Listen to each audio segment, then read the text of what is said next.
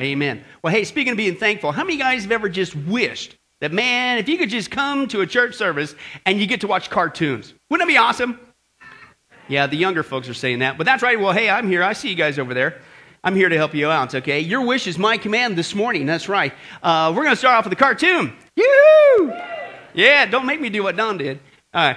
But uh, that's right. We're going to start with the cartoon. And the cartoon is the cartoon trailer for the cartoon Pocahontas. Let's take a look at that. Let's take a look. She was the daughter of a chief. She has her mother's spirit. She goes wherever the wind takes her. Come down here! And she lived a life of freedom. No, not that way. Watch out! Come on, lads! Steady on your course!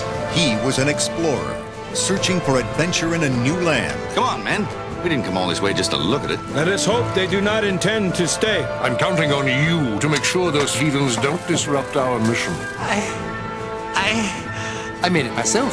But though their worlds were very different, These pale visitors are strange to us. No one is to go near them. their destinies were one. From Walt Disney Pictures comes the story of an American legend. Who are you? Pocahontas. Hello, John Smith. The tree is talking to me. Then you should talk back. He's handsome, too. Oh, I like her. She believed in her dreams. Kocoum has asked to seek your hand in marriage. I think my dream is pointing me down another path. followed her heart, What are you doing here? I had to see you again. You'll be turning your back on your own people. I can't leave you. and found a love that changed the world. Let the spirits of the earth guide you. I love him, Father. And you'll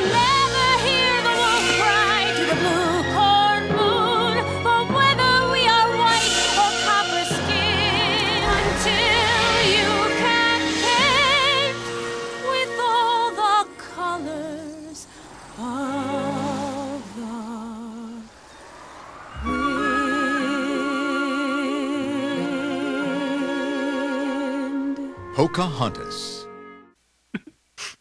Wasn't that awesome? Let's just close in prayer and go next door and get that swamp chicken. You know what Thanksgiving's all about?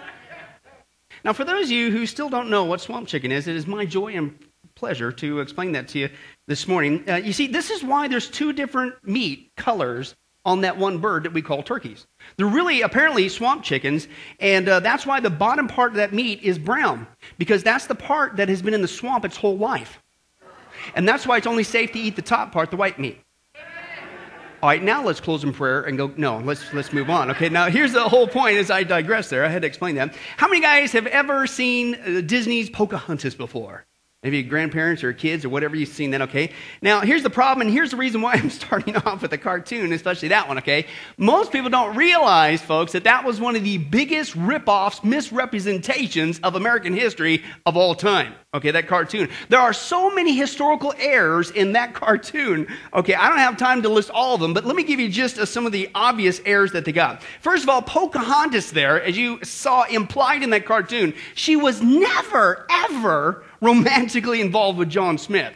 Hello. Okay, she was 10 years old historically when she met him at the age of 27. He was a captain. Okay, she did save his life, history records. That's about one of the few things Disney got right. She was never involved with him romantically, and that's what the whole thing's about on that cartoon. Secondly, she did get romantically involved with another guy and even married him. His name was John Rolfe. He was a Christian, and he taught her about Christianity not nature worship. Third, she did not spend her final days in America going back to worshiping nature and speaking to the talking tree and squirrels, okay, as the movie implies. She actually became a Christian. She was actually baptized. Her name was changed to Lady Rebecca, and she went over to England to even meet King James and Queen Anne, and she eventually died there. Completely got it wrong uh, Disney did. Now, here's the point. Uh, as believe it or not, as much of a travesty as Disney's version of Pocahontas was, uh, as you look around today, even here in America, folks, even in the church, I think it's almost about as bad as the average person's knowledge of the historical facts of Thanksgiving. Why in the world we celebrate uh, this holiday, okay? As we saw before, Abraham Lincoln set aside in 1863, quote, to have a day of thanksgiving and praise to our beneficent Father, i.e., to God. And the day was set aside by Abraham Lincoln to praise God for his miraculous provision for America, just like he did with the pilgrims and the early settlers. Okay, now this is where the true story of Pocahontas uh, comes into play. Because Pocahontas did rescue John Smith. One of the few things that Disney got right there. Okay, he later lived, obviously, and helped a settlement to survive called Jamestown. And Jamestown became the first successful English settlement, which then set the stage for another settlement, and that was called the Pilgrims. The Pilgrims, because of that, they settled there uh, because of the success of Jamestown into Plymouth, Massachusetts. And because they succeeded a few years later, they were the foundation for another group of settlers coming over here called the Puritans, who also uh, uh, settled in Massachusetts. Now, here's the whole point. You put all that together, this is where we as a nation not only get our godly heritage from, and our godly foundation from the pilgrims and the Puritans, okay? But this is why we celebrate Thanksgiving. Okay? Now here's the point Pocahontas, the real Pocahontas, not Disney's version, played a pivotal part in all this.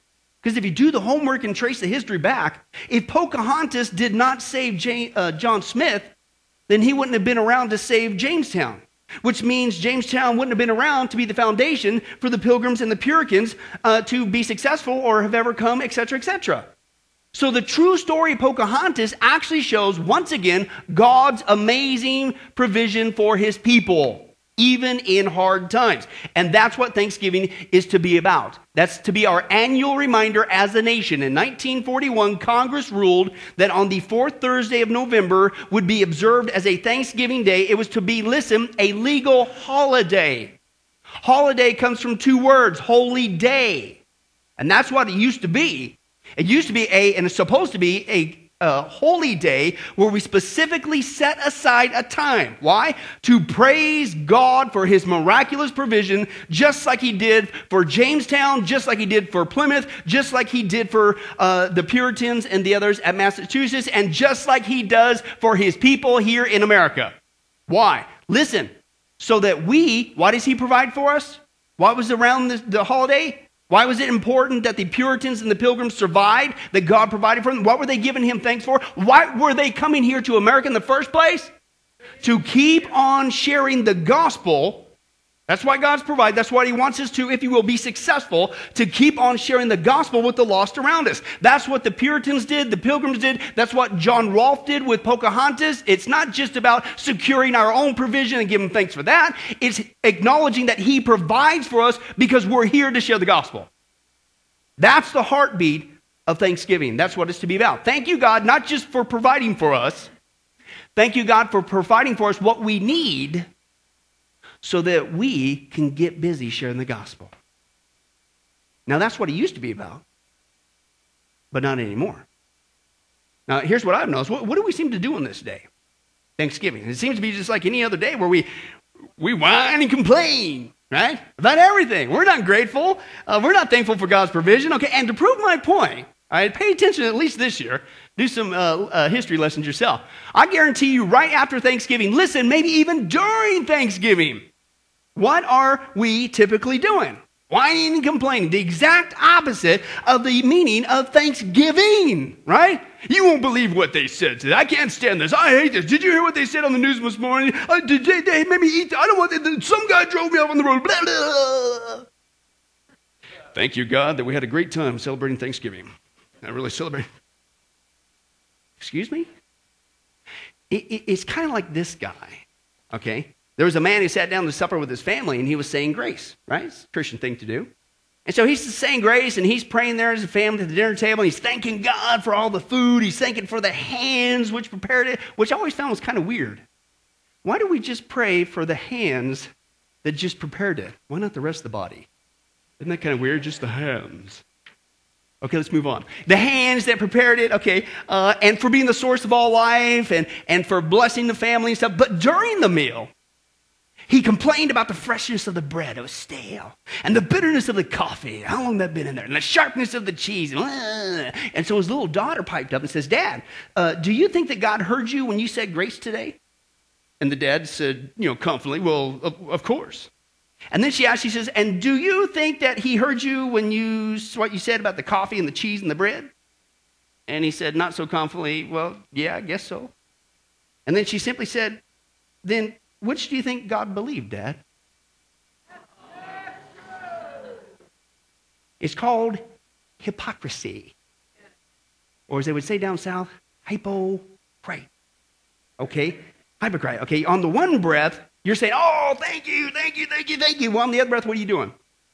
Whining and complaining all the time. Now, here, here's the whole point of our study. I'm telling you, folks, if we here at Thanksgiving, uh, at Sunrise, they're going to celebrate Thanksgiving the right way, the reason why it was instituted in the first place, let alone become a great church, let alone be a part of, hopefully and prayerfully, if God would squeak it in, a great nation again, a true revival, then we need personally to get back to the true meaning of Thanksgiving and stop all this whining and complaining and truly be, listen, thankful and grateful for God's provision for us not just today, but every day, so that souls can be saved, okay? And the first reason why, we're going to look at three different reasons. The first reason why we need to be grateful and thankful, not just on Thanksgiving, but I'm convinced the rest of the year, is because when we whine and complain all the time as a Christian, we're giving a false representation of Jesus Christ.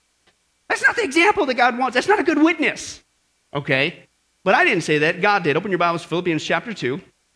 Let's take a look here. Philippians chapter 2 and uh, verses 5 through 15. As you turn there, uh, the context is going to be uh, having the same attitude of Jesus. Now, how many guys, as a Christian, a follower of Christ, would say that having the same attitude as Christ, if you're going to be a follower of Christ, is a logical thing to do? Okay, and that's what Paul says. But what he's going to remind us in this passage is what is that attitude supposed to be? You know, we all say, I'm a Christian, I'm a follower of Christ. Okay, it's one thing to say it, but how do you live it? And that's what he's going to talk about in this passage. Okay, verse 5, here's what he says. Now, your attitude, Christian, should be the same as who? Not Hollywood, not your friends, Christ Jesus. You're going to call yourself a Christian, that's to be your attitude. Well, what was his attitude like? Well, thanks for asking. Keep reading.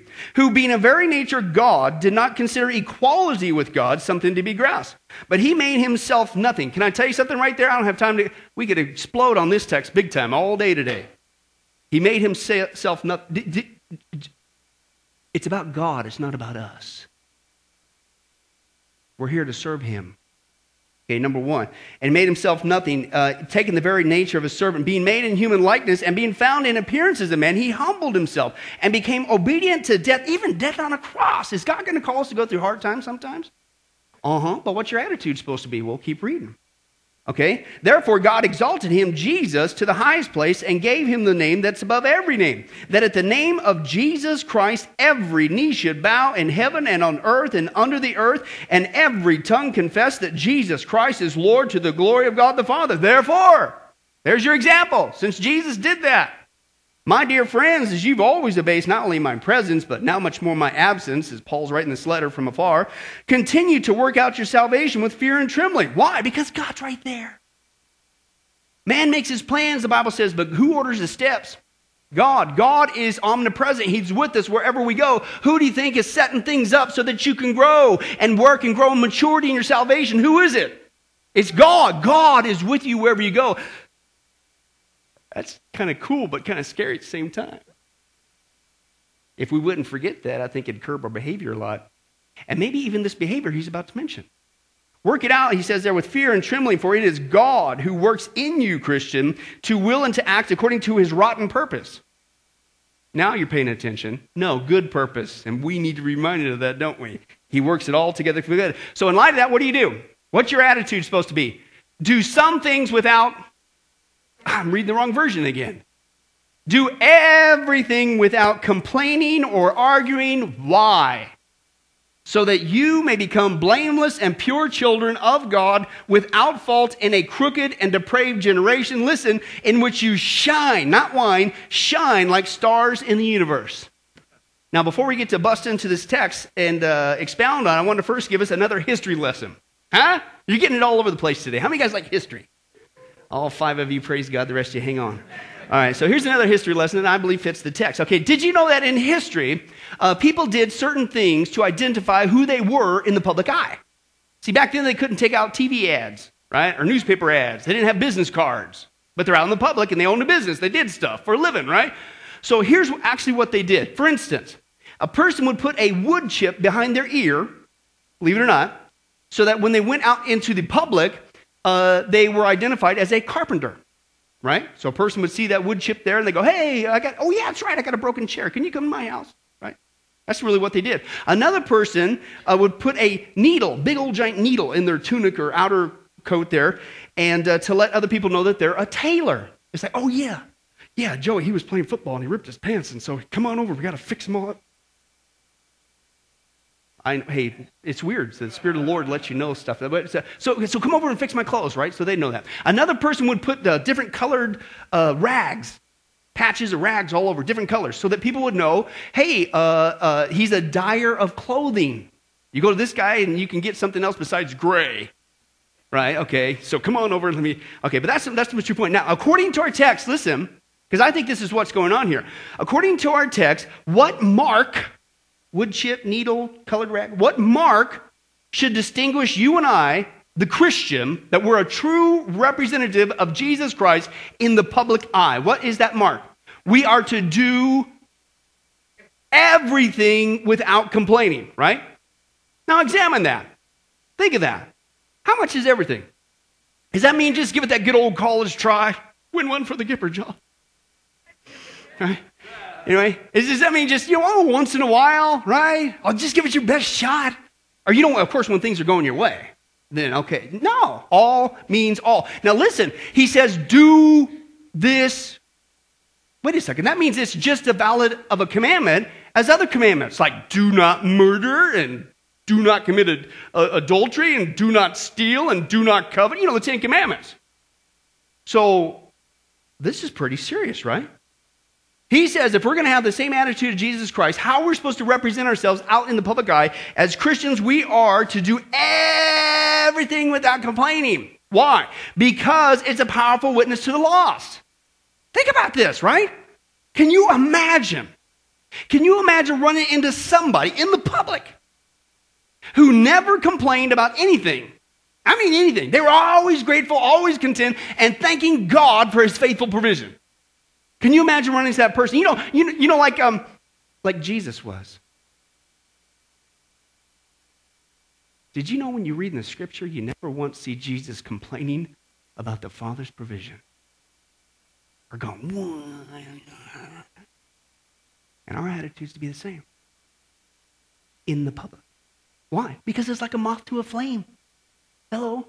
When a lost person who's also going through hard times, but they don't have answers, they don't have Jesus. When a lost person sees a person like that, the natural response is, hey, hey, woo, wow, I know what you're going through. How do you do that? How can you do? Where'd you get that from? Hey, I'd love to have that attitude. How, can I have that too? And what do we do? We get to lead them to Jesus.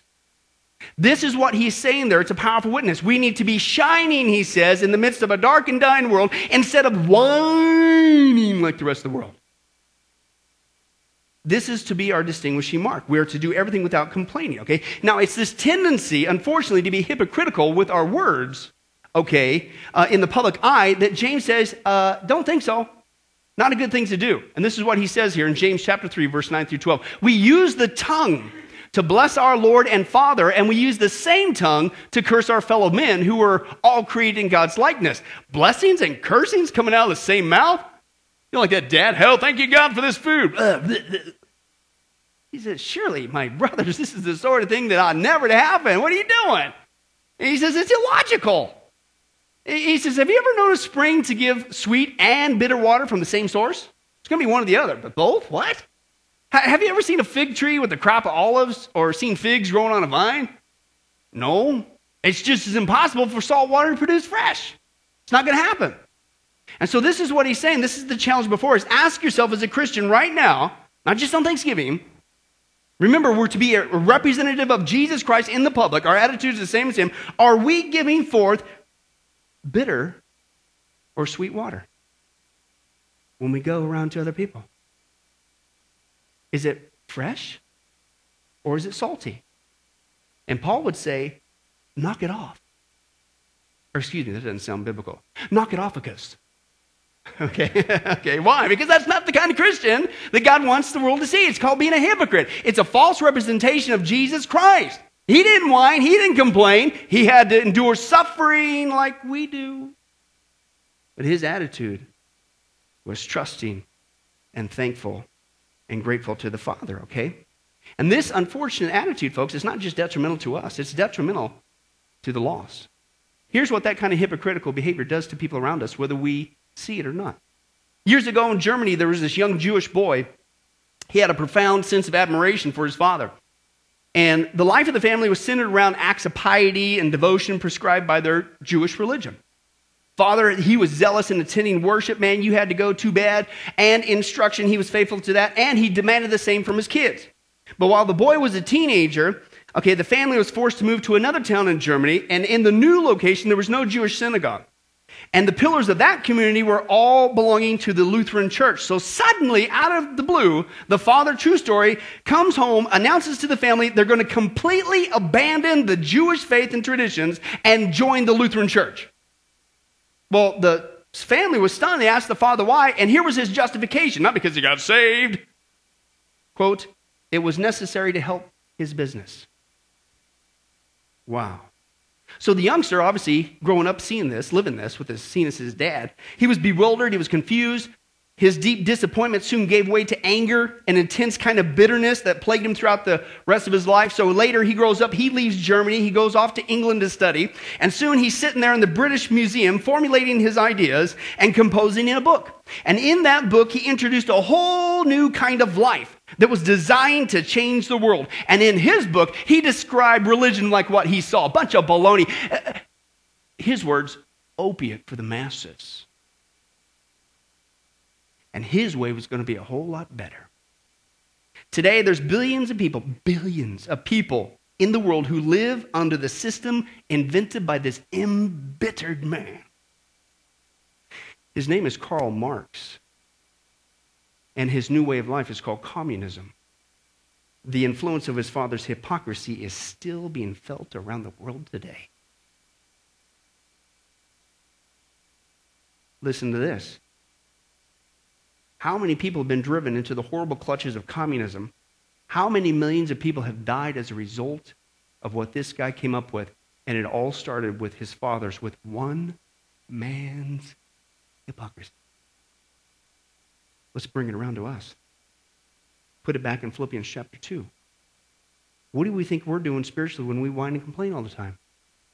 When God says, Don't you dare do that. That's not like my son Jesus. That's not the representative. You're a follower of Christ. This is, Jesus didn't do that. What are you doing? How many people have been driven away from Christ? By our constant barrage of.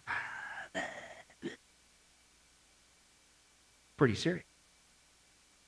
So I would say if uh, we're going to help be a part of the solution of our country and certainly be that great church and hopefully lead the way back, I, I think we better get back to the true meaning of Thanksgiving and not just be thankful today, but every day. Just like the pilgrims did, just like the Puritans did. Oh, by the way, if you ever read their history, they had some serious hard times. But they praised God anyway. Do, do you think that was a good witness to those Indians who were watching them die like flies? And they were still praising God? It's a powerful witness to the lost. The, the, second reason why we need to stop whining and complaining, not just on Thanksgiving, but the rest of the, uh, of the year, is because, in essence, when you're doing that as a Christian, when we do that, listen, we're really saying, God, you're wrong. That's a serious charge. And believe it or not, the Israelites did the same thing. Let's take a look at this text, Exodus 16, verse 1 through 3, 6 through 7, and 8. Okay? The whole Israelite community set out from Elim and came to the desert of Sin, which is between Elim and Sinai, for those of you going there next week. Okay, but anyway, uh, on the 15th day of the second month, after they'd come out of Egypt. Now, what's Egypt? They came out of some serious bondage and slavery and hard times, rotten times. God rescues them. So they come out after that. In the whole, in the desert, the whole community what? Grumbled. Grumbled at Moses and Aaron. You get there in the Hebrew, it's like the word murmur. That's really what it means in the Hebrew. The Israelites said to them, If only Oh, man, if only we had died by the Lord's hand in Egypt. I mean, come on, man. There we sat around these pots of meat. We ate all the food we wanted. And, but you, you brought us out in this desert to starve this entire assembly to death.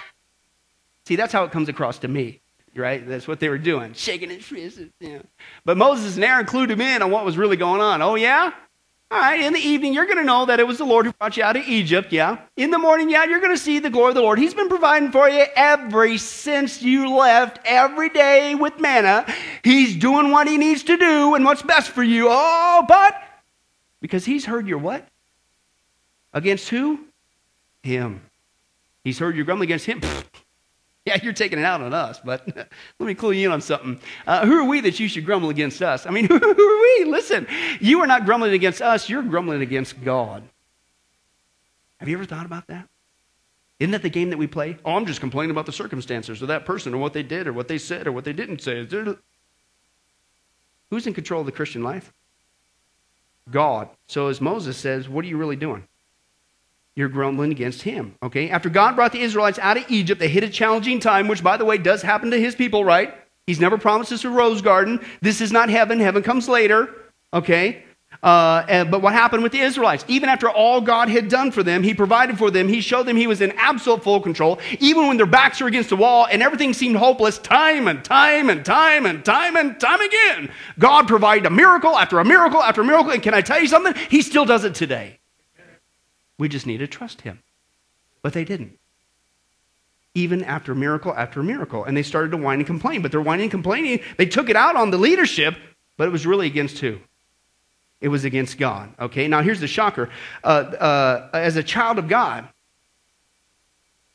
when we whine and complain, you know, because we always do that, don't we? We look back in the Old Testament.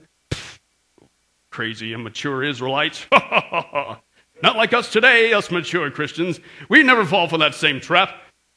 And that's how we walk around and talk when we illustrate. no. Right? No. We do the same thing. But we act like it's just them. Us, we got this thing mastered. Are you kidding me? We whine and complain today. But we forget you're not grumbling against your circumstances. Oh, you are. You're not grumbling against that person, what they did or said or didn't. Oh, you are. But we forget that you're really grumbling against who? God. Why? Because God, just like the Israelites, He's the one who's promised to take care of us, right? He too is the one who's given us His blessings. He too is the one who's promised us a promised land existence through Jesus Christ. And so here's the point after all God has done for us, we still complain, but could you imagine what it must be like from his perspective as the parent, as the heavenly father, if you will? Right? Can you imagine that? I mean, it's just, I don't know. Let's just pick one thing. We all deserve, in fact, let's, let's make this audience participation. You ready, John? You ready for this one? Turn to somebody and say, hey, you deserve to go straight into hell forever. Go ahead, try it. Now, if you're a husband and wife and you're arguing on the way to services, it's kind of a way to let some anger out there, but that's not what it's about. All right. He saved us, He rescued us from eternal damnation in hell forever. It's a gift. And then again, we get the complete polar opposite. Oh, it's not just being rescued from hell, He's taken us to heaven beyond our wildest dreams. And yet we still whine and complain. Can you imagine? Just like the Israelites, after all he's done, all the miracles, all the faithful provision. Can you imagine what it must sound like with him? Well, for those of you who can't, I'm here to help you out. Let's break it down, right? Uh, can you imagine? In fact, you ever go? How many guys went shopping for Swamp Turkey Day? Right? None of you. Praise God. Okay. You're afraid to raise your hand or complain or do anything, aren't you? It's the best sermon I ever heard in my life, Pastor Billy. Well, I'm encouraged. Thank you. I wonder why you, hopefully you say that the next week and the next week and the next week. but you're out shopping, right? And you ever get shopping and you see that kid that wants something and the mom's trying to shop and she's all ragged, right? Just, and the kid's, yeah, yeah, right? Have you ever done that? How many of you guys have ever wanted to do something like this? Watch this. This is cool.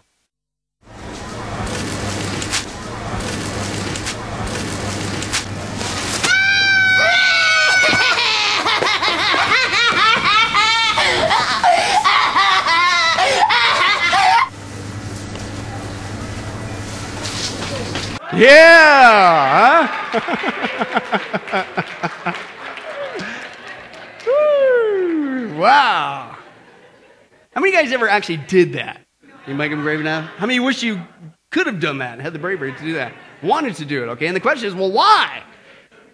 Because we all have seen that scenario, whether it's our kid or somebody else's kid. When you see somebody throwing a tantrum like, you know, what this is- wow, in public, by the way, what are you tempted to say and do? Number one, you're tempted to say, What a stinking brat. Number two, we need to lay hands on you in a very profound way. You need old fashioned spanking, right? Why? Especially if it's your kid. Because that's not the representation that I want of our household in the public. Right? Let's bring it around. Wonder how God feels about us when we do that in public. Yeah, I want this. I can't believe I, how come I have to do this? And we wonder why God will spank us. Not because he hates us, because he loves us and we're his children. And just like in our own family, I don't want you acting like that in public. Listen, not just spanking in generals. How many spankings, myself included, have we ever gotten as a Christian and we didn't realize it was over whining and complaining? Think about that. It might answer some things. A- And since we don't get it and we don't turn from it and we don't stop it, maybe that's why the spankings keep coming. Woo, he's going to meddling now. Let's move on to the final one. The third reason why we stop whining and complaining on Thanksgiving, let alone the rest of the year, is because in essence, flip it around. Now you're saying Satan is right. And that's a very serious thing you don't want to be a part of. And this goes back down to Genesis chapter 3. How did Satan cause uh, and tempt Adam and Eve uh, to sin? Well, here's what he did Genesis chapter 3, verse 1 through 5. Now, the serpent was more crafty uh, than any of the wild animals that the Lord God had made. And he said to the woman, Did God really say? Huh? But a little question, a little doubt, a little, uh, you must not eat from any tree in the garden. And the woman said, Well, yeah, we, we may eat fruit from the trees in the garden, but, but God did say you must not eat fruit from the tree that's in the middle of the garden, and you must not touch it, you're going to die. Now he calls God a liar. You will not surely die. The serpent said to the woman first, God's holding out on you, man. There's something better. If you would just do it your way, or my way, or some other way than God's way, it could be better. For God knows that when you eat of it, he says, your eyes will be open. You'll be like God, knowing good from evil. He's holding out on you. Okay? So, according to the Bible, the first weapon Satan used to get Adam and Eve, tempted them to sin against God, was the weapon of doubt. And that's the phrase there Did God really say? And see, I think that this is the first step, if you're paying attention to your thought life, Christian, is to where Satan will get us from going in from a thankful and praiseful. You've seen this, right? How does this happen to us? We leave a great time of service. We're praising God. We're thanking God, right? We're grateful for Brother Joey's catfish Swahili dip over there because we're not complaining about nothing, right? So we're just having a great old time, right? We don't even get out of the parking lot and what's happening? How, how does that happen? It's your thought. Attention to your thoughts. I think it's the same thing. It's, it's the same thing with you and I. Who in the world do you think is suggesting and implying that God doesn't know what he's doing? He's not meeting your needs. He's holding out on you. It could be different. It could be better. And, and yeah, you're right. It could be better. Where do you think that's coming from? It's not the voice of the Holy Spirit. I'll tell you that one. Okay? It's coming from the flaming darts of the evil one. And this is what he's up to. Listen, he's trying to get us to act like him and be his representative in public, not Jesus. You get that? He can't take away our salvation. Anybody glad about that? Praise God. I always had an instructor said this though. He says, you know what? But he can, if you will. God's immutable is a theological term. He doesn't change. Praise God. You're not going to affect him, so to speak. But he could, if you will, get at God through God's heart. Because God loves us as his children. And he could trick God's children into hurting the Father's heart. And so when he gets us to whine and complain, he, we're really acting like him. What does Satan do to God every day? The word diabolos, devil, uh, diabolos is the Greek word. It literally means one who riddles with accusations. Every single day, Satan is riddling us with these accusations. Join him and shaking a fist at God. He doesn't know what he's doing. Join me. Be my representative. God, you don't know what you're doing. This is what he's doing. In essence, he's trying to get us to say, listen, Satan is right. God doesn't know what he's doing. And he's holding out on something, and you better start whining and complaining and get it right. That's pretty serious. Now, here's the solution. When problems do come your way, you don't shake a fist at God, Christian. You simply stand on God's word. You trust Him, not doubt Him. Okay, let me give you some examples. It's the same thing Jesus did when he was tempted by the devil. What did he do? He stood on the word of God. For instance, we don't whine and complain. Remember, the devil comes up to you and this voice goes through your head Hey, Christian, remember that sin you uh, committed last week? I saw it. Remember that one? And you call yourself a Christian? we don't whine. We don't complain. We stand on the word of God. 1 John 1 9. If we confess our sins, He, God, is faithful and just and will forgive us of all of our sins and purify us from all unrighteousness. Anybody glad about that? You don't need to whine and complain. Continue to give God thanks and praise giving, even when we sin.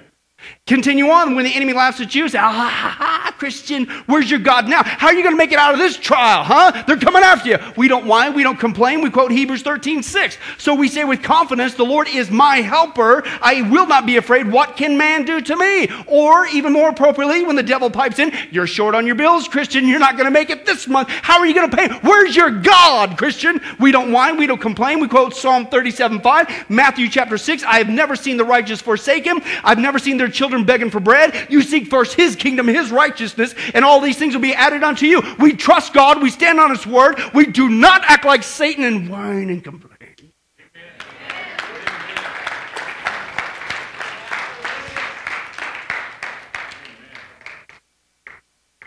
And when we do, it not only keeps us from getting those spanky winkies,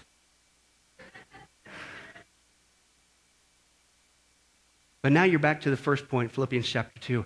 Can you imagine running into somebody like that as a lost person, a non Christian? Because they got trials, we got trials. The difference is your attitude. And when you get that, it gives you, God supernaturally gives you the ability, just like the pilgrims, just like the, their families died like flies. They could have sat there and shook a fist at God. Why? Why are we down to just 18 people? We had so many when we started. We're here for you, God. Why? We thank you, God. It's a powerful witness. When you get to this point and your attitude lines up with Jesus, you have the ability to make it through any trial. Listen, not just yourself, but God will use your trial to lead souls to Him. Like He did with this Christian couple. Let's take a look at that. Dear Elliot, right now you are two months from being born. We just found out that you have trisomy 18, also called Edwards syndrome. Doctors tell us that you won't likely make it to birth. Your mom and I are praying against that. We're praying for healing. We are praying for nothing less than a miracle. You're our first child, and the day of your birth couldn't come sooner.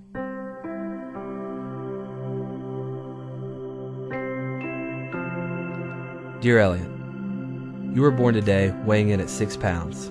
You are already a miracle to us. Your mom is doing well, and it looks like we'll be hanging out here at the hospital a little longer. Dear Elliot, today you turned 11 days old. We are so proud of you. Today we celebrated your 11th birthday. In fact, we do that every day at 4:59, the time you were born. Dear Elliot, we've been home for a week now, so that's why you don't see your nurses anymore. It's great to have you home. Today, I think we'll pack up everything and take our first venture out for coffee. Dear Elliot, I don't know if you've noticed, but you're connected to some tubes. The doctors say we have to keep these in so you can get oxygen to breathe. You are also fed through a feeding tube. We feed you every three hours, and it takes an hour and a half to do it. We've loved learning how to best take care of you. We love it. Lots of people email, call, and send cards on your behalf. You're well loved. It's 11 at night right now, and my feeding shift has just begun. Mom is asleep, and the best part of my day has begun. My shift ends around 4:45 a.m. when your mom takes over. She cherishes her mornings with her boy. Today you turn 1 month old. I didn't know if I'd ever get to say that. To top off the day, 20 friends showed up at the door for a true surprise birthday party for you. They sang, brought balloons, and a birthday cake. It was beautiful chaos. At 2 a.m. this morning, your feeding tube came out. We had been warned this may happen eventually. We quickly realized we did not have a stethoscope, which was necessary to replace the tube. Since our neighbor was a nurse, I went ahead and knocked on their door at 2:30 a.m. They found their stethoscope and your mom went to it. After much wrestling, praying, and your tears, the tube was down, and you were able to feed. Just so you know, your mom is my hero. Dear Elliot, you now weigh 7 pounds 3 ounces. You're growing and your food has been bumped up because of your good appetite. You continue to find new ways to steal our hearts. Dear Elliot, today marks two months of your life. Your mom and I are so thankful we know you. We know your face, your noises. We know that bath time and massage are your favorite daily activity. You finally learned how to suck your thumb by yourself. Because of Trisomy 18, you were born with clenched fists, and being able to do this is actually quite difficult. Way to go, son. Dear Elliot, we celebrate your birthday every day with a picture. Lately, we've tried to get a bit more creative. Dear Elliot, I realize you can get frustrated with your tubes and your frequent congestion. Please know that your mom and I are doing everything we can to make you comfortable.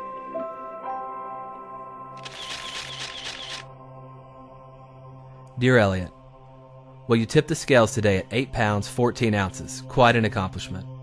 You also have managed to grow a pretty decent mullet. Dear Elliot, we all got to go to a reunion at the hospital. I've never seen your mom more happy. The joy she felt getting to show off her son can't be described with words. In fact, she compared it to the way a mother would feel when her son becomes president, or wins a Heisman, or develops a cure for cancer. The logic of medicine says you shouldn't be alive, but you are. You are such a fighter. Dear Elliot, you have now passed the three month mark. You also got your first cordless pictures taken today. No feeding tube, oxygen, or stickers. This was no small accomplishment, but we got it done. Have I told you lately that we are so proud of you? Dear Elliot, today you went to be with Jesus.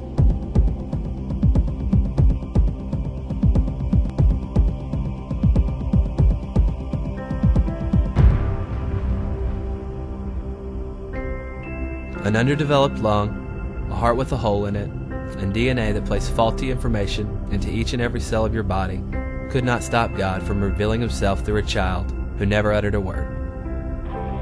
Not a pulpit, not a slick presentation, not a best selling book, but a six pound boy with trisomy 18. God found great pleasure to take a lowly thing in the eyes of the world and show truth. At your funeral, we released 99 balloons, each balloon representing a day of your life. How beautiful it was to watch, how quickly they were gone. And so today, we celebrate. Elliot, you are well, and although we miss you more than we can express, we're only separated from you by our time left on earth. See you soon, son, mom, and dad.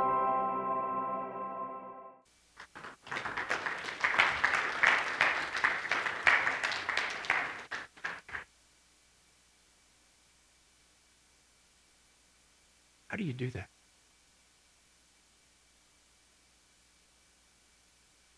Those are Christian. H- How do you how do you look at the death of your child with such strength and conviction and hope? Listen, we we celebrate.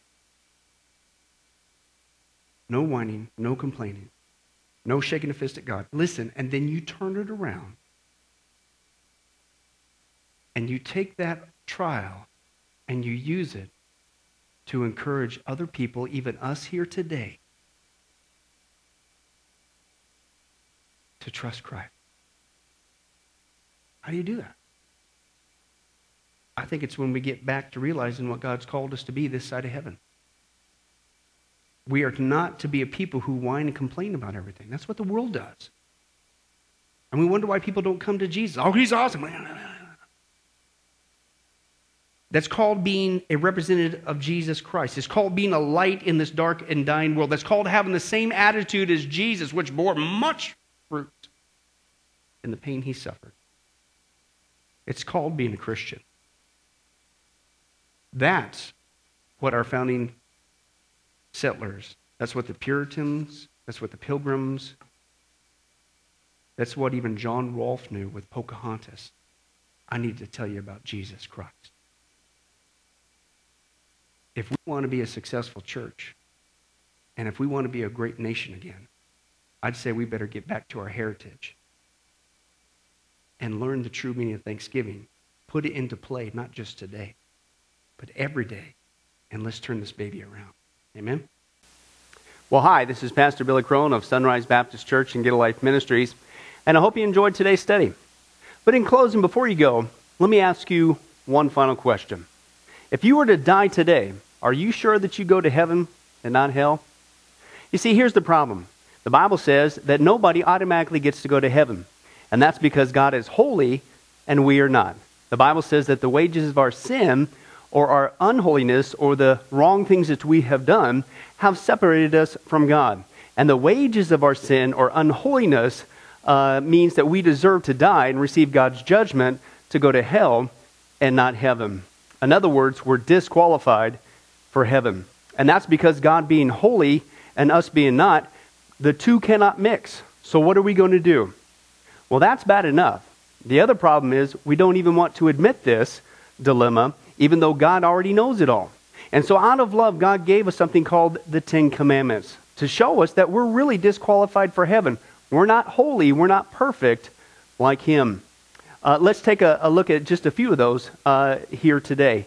Uh, the Bible says, the Ten Commandments says, You shall not bear false witness. That means lying. How many of you ever told a lie before? Well, those of you didn't raise your hand, you just did. Okay, let's be honest, folks. Let's not tell another lie. We've all lied. Well, believe it or not, that disqualifies you for heaven. That's how holy God is. He is the truth. He does not lie. And so that makes us a liar. Another of the Ten Commandments says, You shall not steal. Okay? How many have ever taken anything without permission? Well, all of our hands should have went up at that one. Uh, we've already said we're a bunch of liars. Okay, well, we've all done that. And it doesn't have to be a bank, uh, it could be a pencil in the third grade. Uh, that means that we're a thief. Okay? The Bible says that God is so holy, even his name is holy, and that's why one of the Ten Commandments says, You shall not use the Lord's name in vain. Hey, folks, isn't it ironic how uh, now the blessed name of Jesus Christ, the Bible says there's no other name under heaven by which men might be saved, Jesus Christ, has now become a cuss word? Folks, the Bible says that's the sin of blasphemy. Okay? And folks, let's be honest. We've used God's name in vain uh, before. The Bible also says in the Ten Commandments, you shall not commit adultery. And Jesus takes the standard even higher. He says, listen, it's not just physical adultery. He says, surely I tell you that if you look at another person with lust in your eye, you've committed adultery in your heart. God looks at the heart. One more out of the Ten Commandments says, You shall not murder. And you might say, Well, hey, I haven't done that one. Really? The Bible says that the sin of hatred is akin to the sin of murder. You, in other words, in your heart, wish they were dead. You pulled the trigger, if you will, in your own heart. And the Bible says God sees that, and it's just as bad. He knows the mind, He knows the hearts, the thoughts, and the intents that we have. Folks, that's just five out of the Ten Commandments. How you doing? Not very well. None of us can keep them. They're God's x ray to show us that we're disqualified. And so, when, not if, your time comes, because we're all marching towards the grave at different speeds, you're going to have to stand before God. And you're going to have to uh, say who you really are. He already knows. Hey, God, let me into heaven. Uh, I'm, I'm a liar. I'm a thief. I'm a blasphemer, adulterer, and a murderer. Folks, the Bible is clear. Such people as these will not inherit the kingdom of heaven. That's the problem. Here's the good news God so loved the world that he sent his one and only begotten Son, Jesus Christ, that whoever believes in him, what he did on the cross on our behalf, that we will not perish, we will not go to hell, but he will give us the gift of eternal life. Jesus died on the cross to forgive us of all of our sins. It's something that we don't earn, we, we, we can't earn. It's a gift, the Bible calls it, and a gift cannot be earned. He was taking the death penalty in our place. That's what the cross was of the day.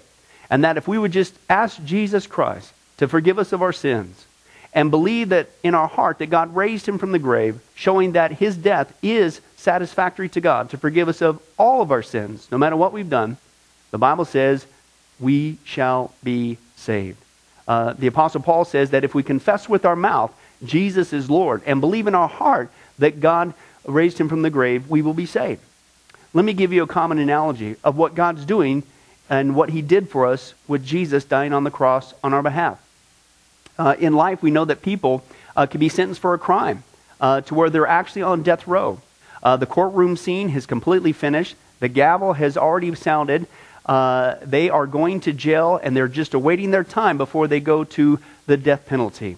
Uh, as they're sitting there in the jail cell, uh, it, it's a proven fact they did what they did. Everybody knows it. They're just waiting for that time for their uh, number to come up, so to speak, and walk down that hall and be executed. Uh, there's nothing they could do to reverse their crime. No amount of good works in that jail cell can reverse what they've done. It's too late. It's over. But believe it or not, there's one way that people even today can get off a death row.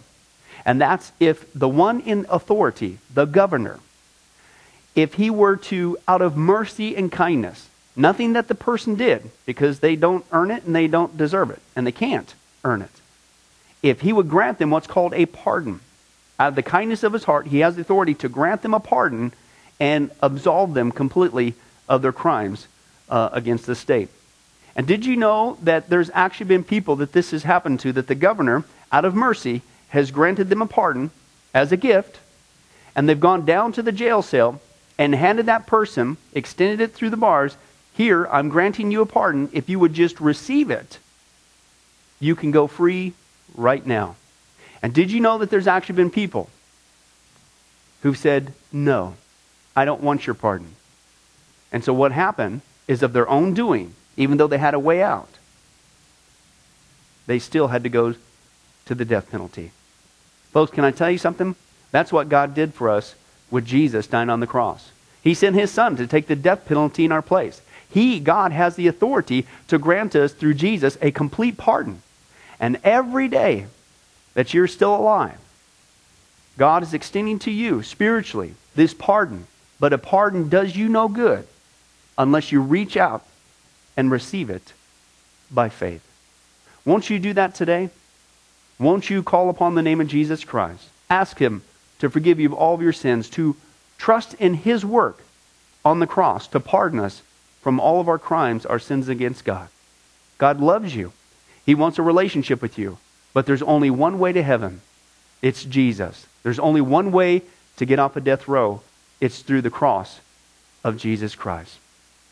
Won't you do that right now? Well, this has been Pastor Billy Crone of Sunrise Baptist Church and, and Get a Life Ministries. And if there's anything that we can do for you, uh, please don't hesitate uh, to contact us. Uh, our number, our information will uh, come up here on the screen shortly. And uh, uh, if there's anything we could do for you, please don't hesitate to let us know. thank you for joining us. And remember, I hope to see you in heaven. God bless.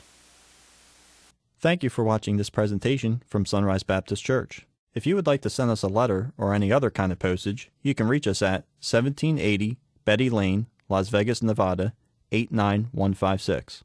For more information, you can give us a call at 702 452 8599 or email us at bcrone at getalifemedia.com or you can visit our website at www.getalifemedia.com.